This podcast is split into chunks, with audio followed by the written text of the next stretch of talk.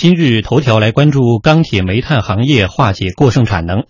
国家发改委主任徐绍史今天在钢铁、煤炭行业化解过剩产能和脱困发展工作部际联席会议上表示，要确保今年的任务顺利完成，压减粗钢呃粗呃粗钢产能四千五百万吨左右，退出煤炭产能二点五亿吨以上。我们来听央广记者张绵绵的报道。目前，国务院确定的化解钢铁、煤炭行业产能过剩目标任务已经分解到各地和中央企业，各地各中央企业分别签订了目标责任书，相关部门已经制定了奖补资金、财税、金融、职工安置等八个配套文件。国家发改委主任徐绍史说，地方政府去产能已迈出实质性步伐，但完成全年任务还需要付出艰苦努力。按照前三年集中攻关的要求，去产能任务要做到在前三年大头落地。今年压解钢铁过剩产能是四千五百万吨，退出煤炭产能二点五亿吨。当前经济下行的压力还是比较大的，特别是随着去产能工作的逐步推进和市场的变化，一些减产停产的企业又出现了复产。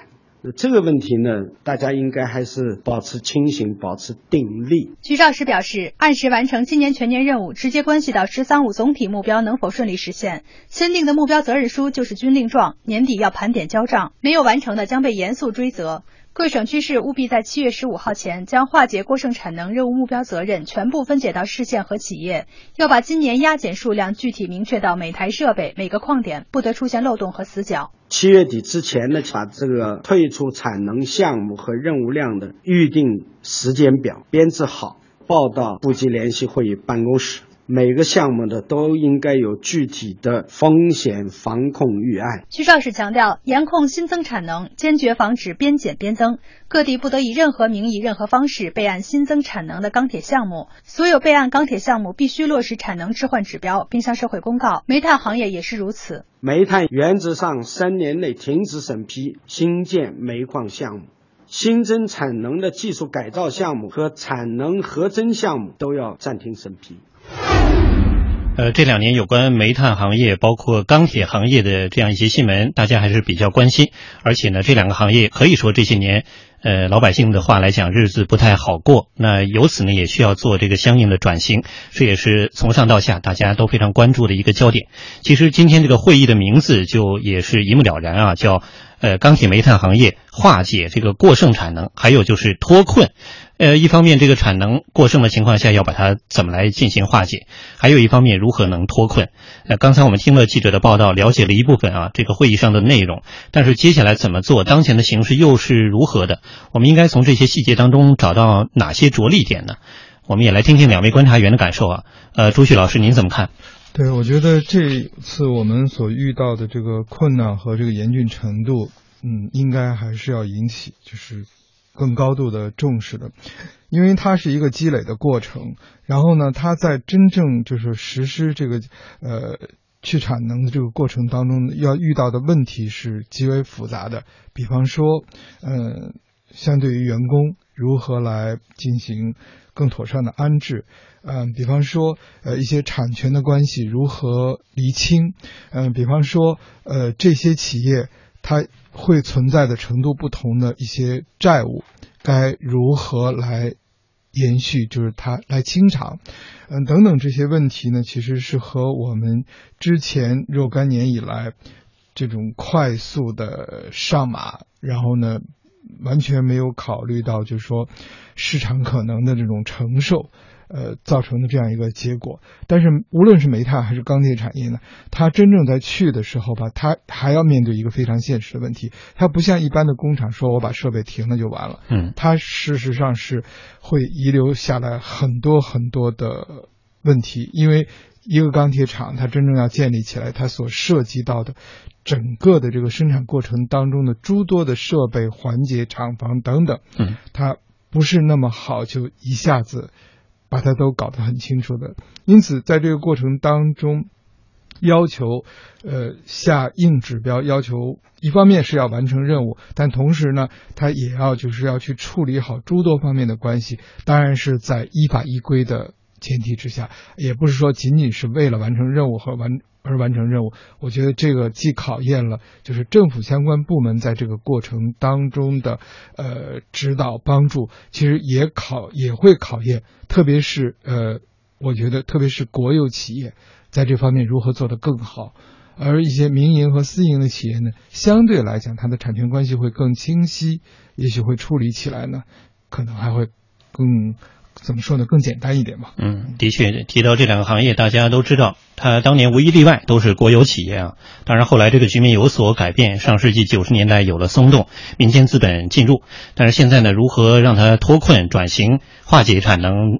像朱旭老师说，这是一个摆在我们面前的一道比较难做的题。但是再难啃的骨头也得去迎头赶上。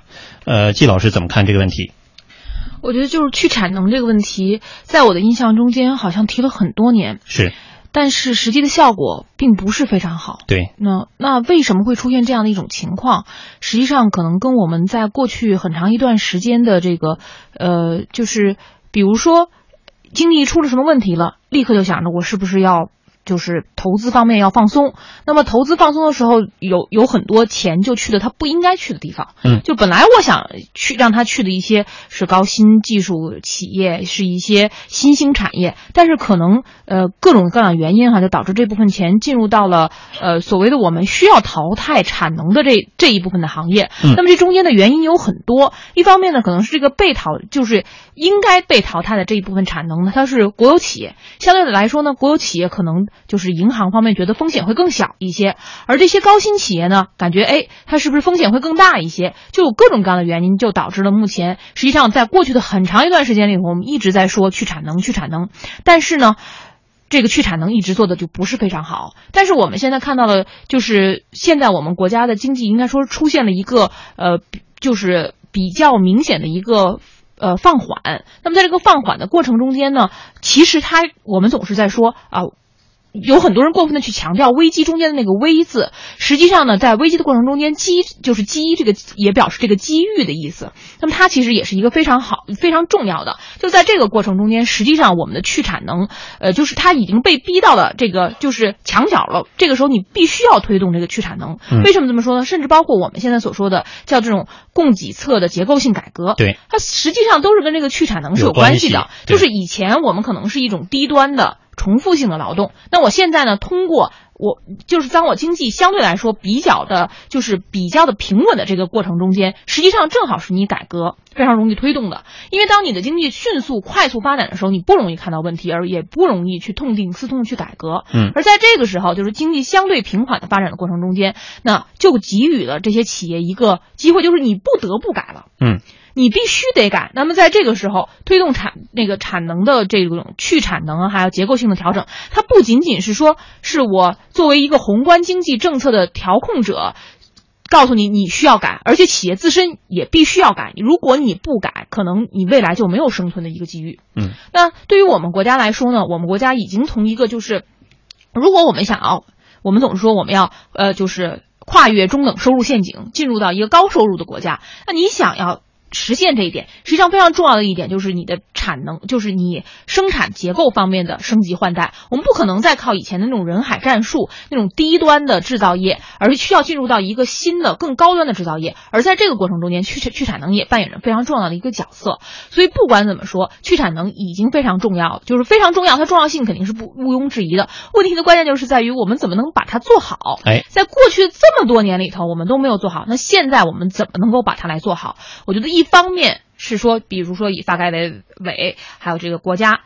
推动是一方面，但是我觉得企业，特别是市场的力量，在这中间需要扮演非常重要的角色。对，那么只有让市场去唱了主角，呃，那么国家有又有一个比较好的一个引导，这样的话，你的去产能才可能真正实现，使它成为一个更高端的一个制造业。如果说啊，仅仅是靠这个，比如说发改委去推动，那么下面的市场一点这种动能都没有，那么这件事情其实做起来还是挺困难的。嗯，还是非常生动的这样一个解读哈。呃，相信大家也很关注这个领域的破题。接下来我们就继续来关注这个行业的变化，但是我们也共同相信啊，这个各方共同努力，虽然很难做，但是也要继续把它做好。